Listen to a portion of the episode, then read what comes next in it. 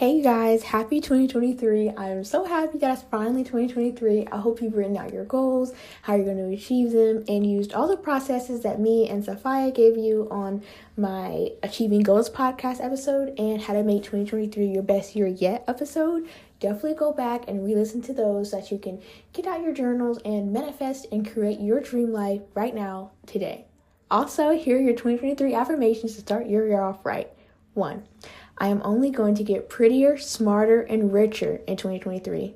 2023 is my year of success. 2023 will be full of abundance and love.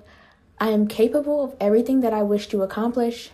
I attract abundance, money, gratitude, friendship, and love. I am confident in living my life with purpose, and 2023 will be my year I grow please repeat these to yourself. The more you say these things to yourself, the more you'll start to believe it. It'll be in your conscious mind. So please go ahead and say your affirmations. Stay cute, and I'll see you guys on Monday. Bye.